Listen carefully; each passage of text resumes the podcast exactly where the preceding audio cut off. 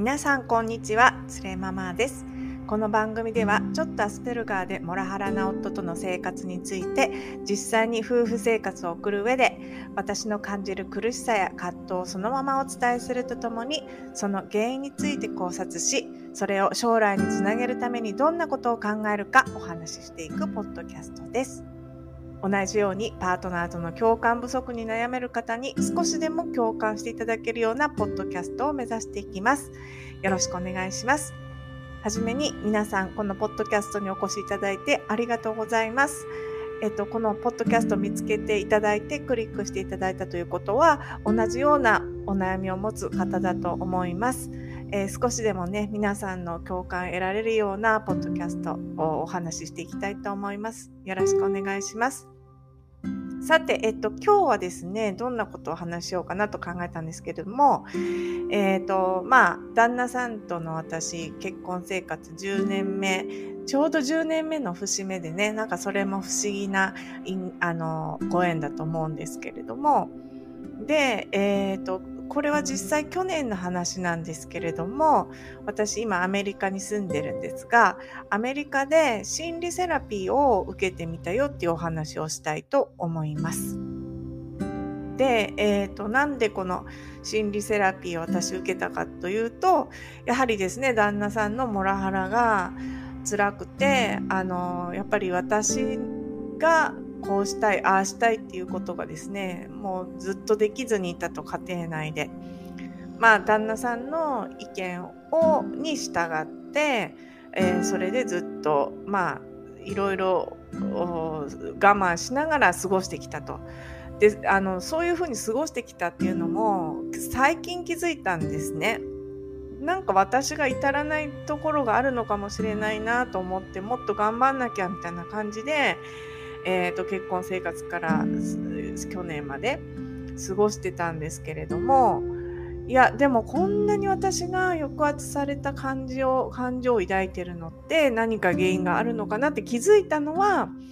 最近ですね。だからそれが旦那さんが女性差別的な意識を持ってたってこととちょっとアスペルガーとか自閉の傾向があるっていう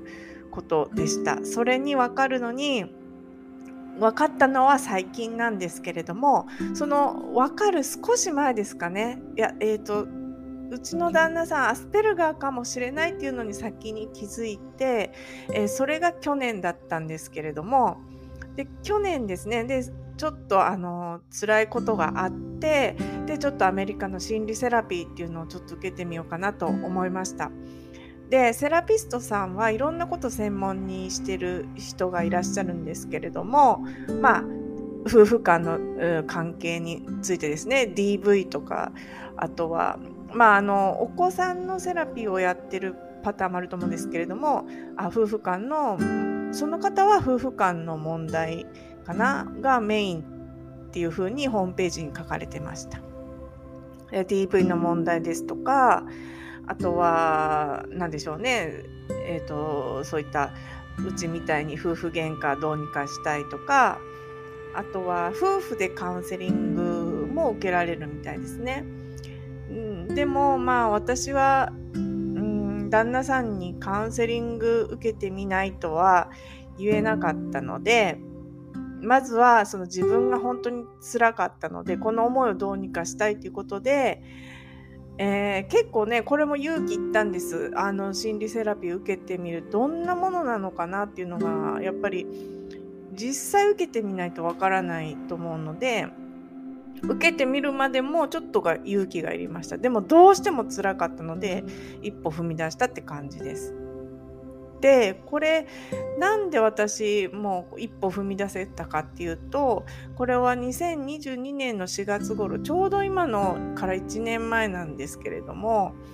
なんかあの職場でその部署に私しかいない時期がちょうど4月ででその時期がすっごく忙しかったんですね。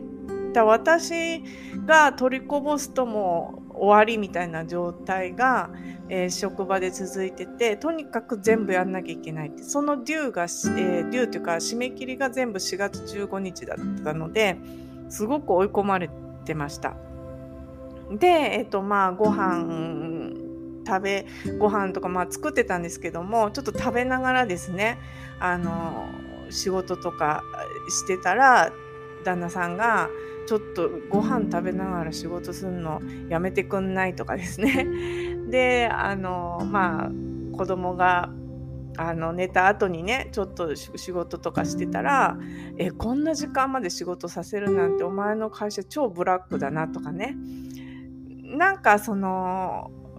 頑張ってるね応援するよっていう感じじゃなくてなんかそこまで忙しい仕事やる必要あるの？っていうことをずっと言われてでなおかつあ私あの税務の仕事をやってるんですけれどもそのえっと、税務申告の期限が4月15なんですね、アメリカでは。で、うちの税務申告を、私の家自身の税務申告を私がやってるわけなんですけども、毎年。で、やっぱ去年すごく忙しくて、自分の家のがギリギリまでできなかったんですよ。で、それを、あの、毎日、うちのはまだか、うちのはまだかって、こう、旦那さん、すごくまあ気になるみたいで聞いてきても、それでも、追い込まれてでやっぱりですねその協力体制がないという言いますか、まあ、うちの会社をですねこうあのそんな会社どうなの？こんなパートにこんな時間までさせるなんてとかっていうことはまあ私の味方になって言ってくれてるのかもしれないんですけれどもなんかそうじゃなくて私としてはね忙しい時もあるのでまあちょっとご飯作ってくれたりとかね応援してくれてもいいのになとか思いながらまあちょっとそれでストレスフルな、えー、日々を過ごしてでそうですねあのそういった辛いことがあったので心理セラピーを受けることにしました。で、えー、まあ、なので、まあ、旦那さんと仕事の板挟みになっちゃって、うん、なんか仕事でも私が取りこぼすと大変だし、1人しかいなかったので。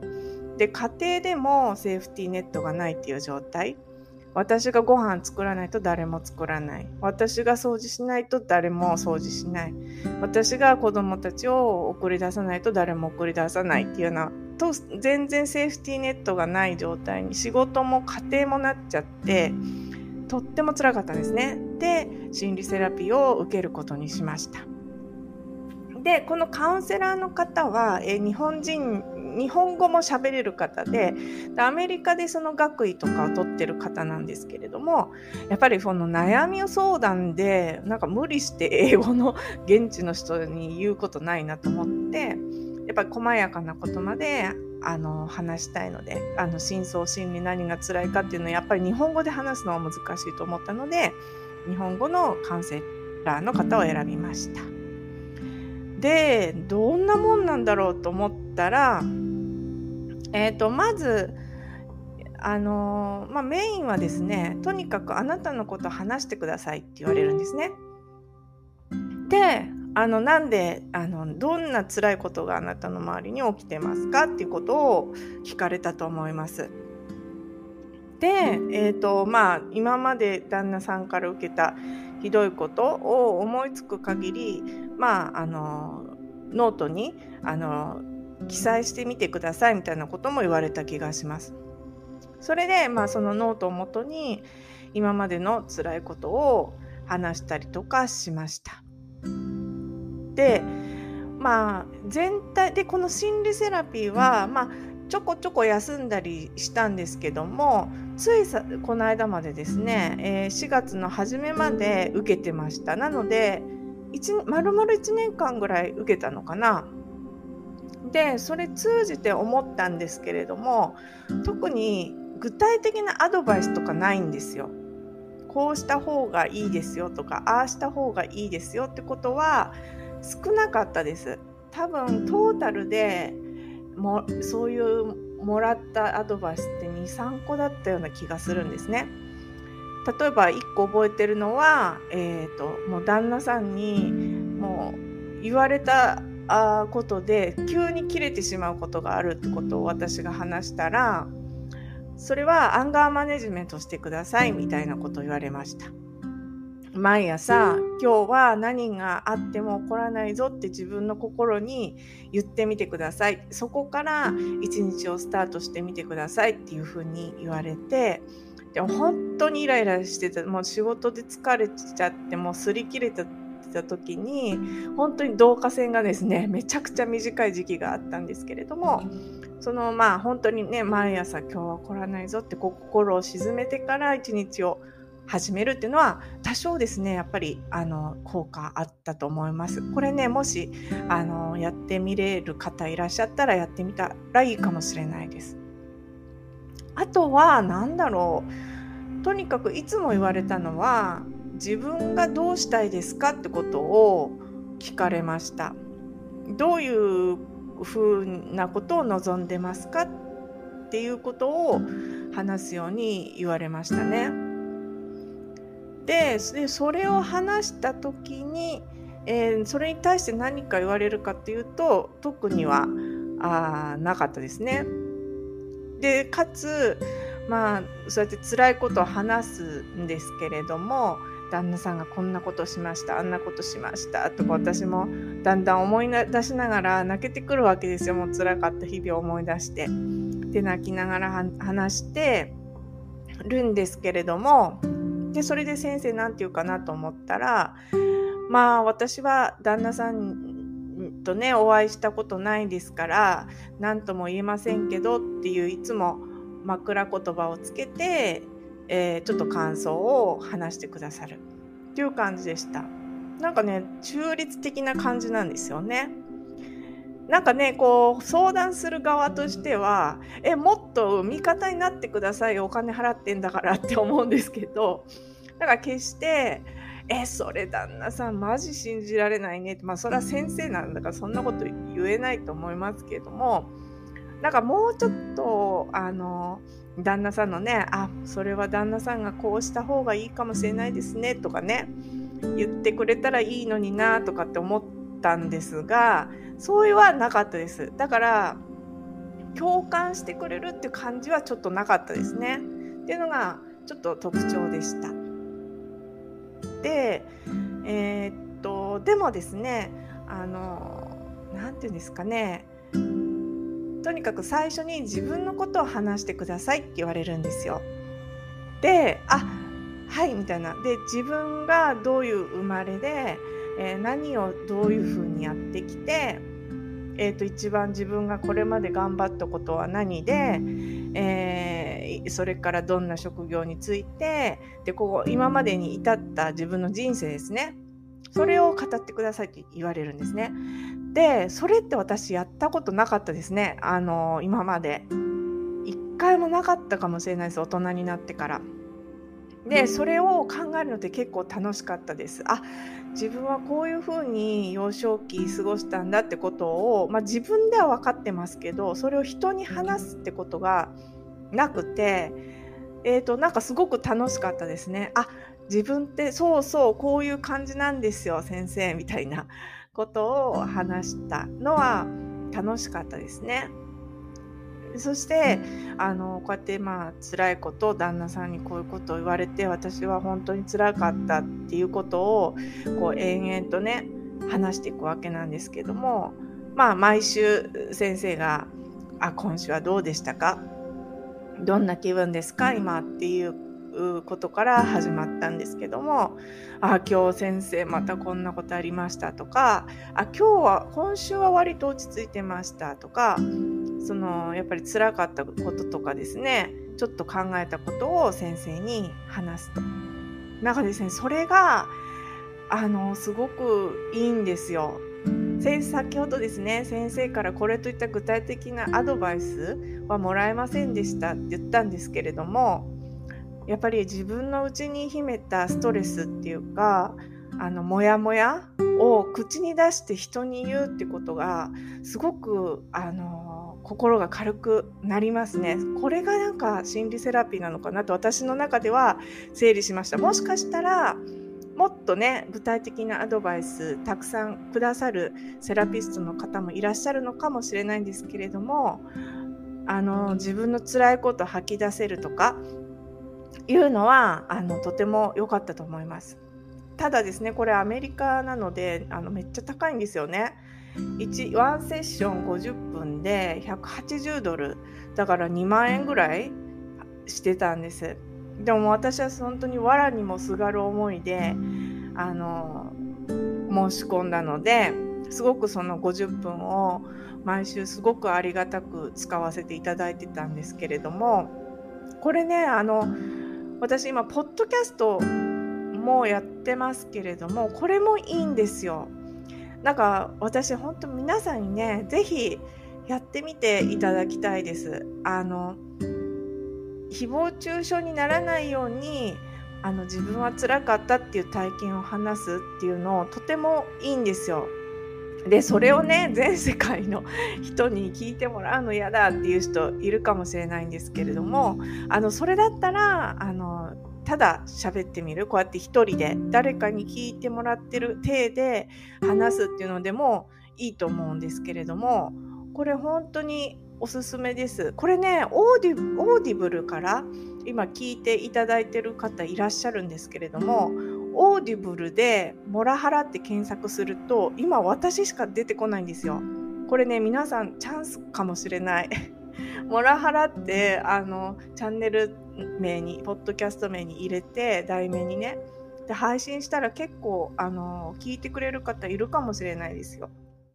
でね、ぜひ、あの、できるかもって思ってる方、あの、ぜひやってみてくださいね。ということです。で、えー、ちょっとですね、この心理セラピーで、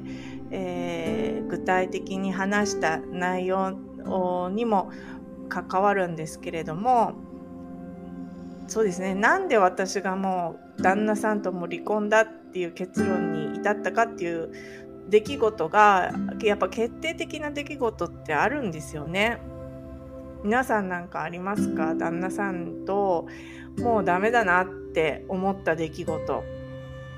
やっぱり、うん、私一つありますね。細かいこと大きいこといろいろあるんですけどもああの時点から私の何て言うか旦那さんに対する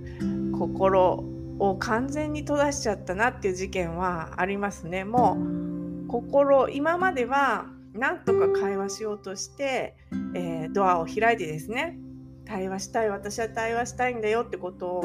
旦那さんに言ってたんですけどもその事件からもう完全に私は旦那さんに対してシャッターを閉めちゃったもう入ってこないでください私も話しませんっていう風になっちゃった事件がありましたね。でそれがまあ心理セラピストの方にもお話したんですけども旦那さんの実家に泊まった時にまあちょっと旦那さんのご実家に泊まる時って気使うじゃないですか。でそれでな気使ってまあとまあ私普段アメリカに住んでるので日本に滞在する時は10日間ぐらい当時あの旦那さんの実家にお世話になっていたんですけれどもやっぱりちょっと気をすごく使うので10日目にですね最終日朝ですね。なんか胃がすごくキリキリ痛くなって朝起き上がれなかったんですよ。あこれやばなんかお腹痛くて立ち上がれないと思って朝えっ、ー、とお布団で娘と寝てたら旦那さんがガラッて入ってきてちょっとちょっとぐらい起きて早く起きてうちのお母さん手伝えないの？って言ったんです。なんかそれが私本当に辛くて あの今までその旦那さんの実家で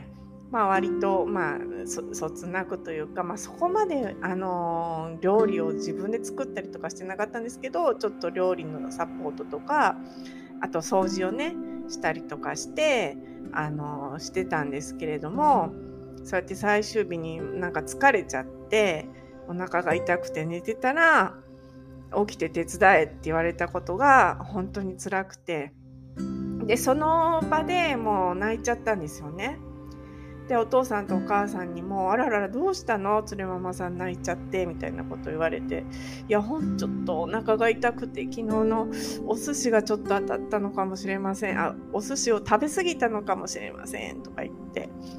言ってでその場は終わっで私の実家に移動したんですけどもあの車でね移動したんですけれどもまあその車中子供たちは寝ててでもなんか私すごく泣けてきてすごく辛かったのでねで旦那さんの前でしくしくと泣いてたんですよででも旦那さんは「どうしたの?」の一言もなく車中ですねそれ何分ぐらい2時間ぐらいかかったんですけどねうちの実家に着くまで何も言ってくれなかったです。なんか俺が悪いことしたのとかどうしたのとか一言もなくその車の中で過ごしました。そういうことがあってあなんかうんやっぱりやあのまあ旦那さんちょっとアスペルガーなのもありますけどもえっ、とどうしてその相手が辛い思いしてるのかなとか考える力が弱いしうんなおかつあまりやっぱりあの面倒くさいんだと思いますね立ち入るのがどうして泣いてるのかっていうのを聞くのが面倒くさい。うんでそれってちょっとやっぱり思いやりに欠けますよね。うん、なので今後この人とちょっと暮らしていくのは厳しいかもしれないなって思った出来事がありました。でそのこともカウンセラーの方にお話ししました。皆さんどんなことがありましたか？プツンって切れちゃったもしくはね今も改善関係改善に向かって頑張ってるよって方もいらっしゃると思うんですけれどもなんかねうん私の場合はそれでもうその努力ももうやんなくていいかなっていうふうに思っちゃいました。で、まあ、なおかつですねこの先生夫婦カウンセリングも受けてみたらどうですかって言ってくださったので、まあ、旦那さんにも言ってみたんですけれどもそれはまあ絶対に受けたくないということだったのでそれはまあちょっと諦めた感じですかね。であのその過程の話なんですけれどもで実は私2022年の年明けですかねにこのカウンセラピーを受ける少し前にうんなんか年明けっていつも旦那さんが不安定になってすごく私のに対して文句をつけるっていうような時期なんですけれどもそれですごくまたイライラしてて何言われたんだったかななんか本当に些細なことですね。なんか私があの旦那さんに子供子供の靴下をポンって投げて渡したらあの投げんじゃねえよみたいなこと言われたのかな？で私は子供子供の着替えをね旦那さんがやってたから靴下を取ってきてあげたんですよ。これはい履かせてみたいな。でポンって投げたら投げんじゃねえよって言われてそれでなんかそれまでそのいろいろディスられて年明けにディスられたこともストレスがあって私あの旦那さんにですねなんと殴りかかっちゃったんですよね。背中から。でも本当にねあのやってやると思って。殴りかかりました。そしたらまあ殴り合いっていうかね。になって。うん、で、まあ、旦那さんはまあ意図してないと思うんですけど私の口に旦那さんのパンチがね当たった。まあ意図してますよね。当たって私の前歯があのちょっと打撲して歯茎のところがちょっとグラグラになっちゃったんですよ前歯が。でこれあの単に打撲だったんで後々治ったんですけどあの打撲が治ったらグラグラが治ったんですけどもそしたら私の歯に当たったので旦那さんのパンチが。で旦那さんのちょっと拳があの流血してたんですね。でもやっぱり私の歯がグラグラになったことよりも旦那さんはその拳のちょっとあの歯に当たった部分で血が出ちゃったってことがすごく気にしてましたね。なんかそれもあまあそうだ大変だねみたいな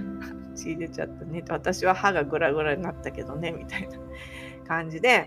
そういう出来事があったんです。でそれを先生に話したんですよ。そしたらそれはそしたらすごく怒られてそれを子供たちの前でやったんですかっていうふうに言われました。ではいあの娘だけその場にいたんですねそれってその子供を危険にさらしてますよあなたはっていうふうに言われたんですねあの暴力親の暴力に子供が巻き込まれるかもしれないしあとはそれを見て子供がすごく精神的に傷つく。将来に残る傷があるんじゃないか残る傷ができるんじゃないかってことでそういうふうにめちゃくちゃ怒られましてそれであこのことはですねちょっと警察に報告する義務があるかもしれないから考えさせてくださいって言われてで結局通報されなかったんですけれどもあのやっぱり子供の前でそういうまあ殴り合いですか？するのは本当に良くないってことを言われました。でもそれも怒られてあとは言い争いもしたらダメっていうふうに言われました。まあ当然ですよね。いや当然なんですけれども一緒の家に暮らしてると、まあ、そうなることもまああったわけです。で今はないです。で今はえー、なんでないかっていうと、まあ、それもじゃあ今度お話しますけれどももう私は自分のシェルターに こもってるからですね関わらないようにしているのでないと。でそれですごく怒られたので、えー、もうないようにしようと思ってそうしてるんですけどもそれはねあなたたち子供たちを危険にさらしてますよって言われたのでで先生のアドバイスとしては旦那さんも子供が大事なんだったらその子供のために夫婦仲を良くするようにカウンセリングを受けないって旦那さんに提案してみたらどうですかって言われたんですよ。これねもし皆さんも、えーと、できたらやってみたらいいかもしれないですね。私たち仲が悪いからセラピー受けたいじゃなくて仲のいいねあの夫婦像を子供たちに見せて子供たちのためにもなるようにしたいから夫婦カウンセリング受けないって提案してみるのっていいと思うんですよ。で私はあ本当そうだねそうだなと思って子供のためだったら旦那さんセラピー受けてくれるかもしれない。多分ね世間体があるのかななんか恥ずかしいっていうのがあるんだと思うんですよね。日本男子のなんかしょうもないそのプライドからね。でも子供のためだったら受けようと思ってくれるかなと思って旦那さんにうーん今後ね子供のためにいい夫婦関係をもし見せられるんだったらその方がいいから夫婦カウンセリング受けてみないって先生のねアドバイスに従って提案したんですけどもいやあのそれは必要ないってことをきっぱりと言われました。理由はわからないです。あのわからないです。けどあの受けないと。俺は受けない。っていうふうに言われたのでまあ、夫婦間の、まあ、コミュニケーションもそこでストップですよね。もうどうにもなりませんと。私と旦那さんで対対1対1で話すのが無理だからそうやって提案したんですけどもダメでしたということですね。でもそうやって子供のために夫婦セラピー受けてみないっていうのはすごく一つ有益なねあの提案方法の一つだと思ったので今回ご紹介させていただきました。で心理セラピーねこんな感じでしたとにかく自分の辛いって思ってることを話すっていうのであのね新たな発見って意外とあるんですよねあのあ自分はこういうことに旦那さんに怒ってたのかとか逆にこれはちょっと怒りすぎたなというか私も理不尽だなとかね気づくことがあるんですよね。なのでもし本当に辛いと思ってる方あの日本だと保険も効くんじゃないのかなと思いますので心理セラピーもね是非受けてみていただければと思います。え今日もねご視聴いただきましてありがとうございました。えー、皆さんもう辛いこといつもありますけれども私もまた思い出話今日話してて辛くなりましたけれども旦那さんに負けないで旦那さんよりも豊かで幸せな人生を送りましょう。それではまた明日です。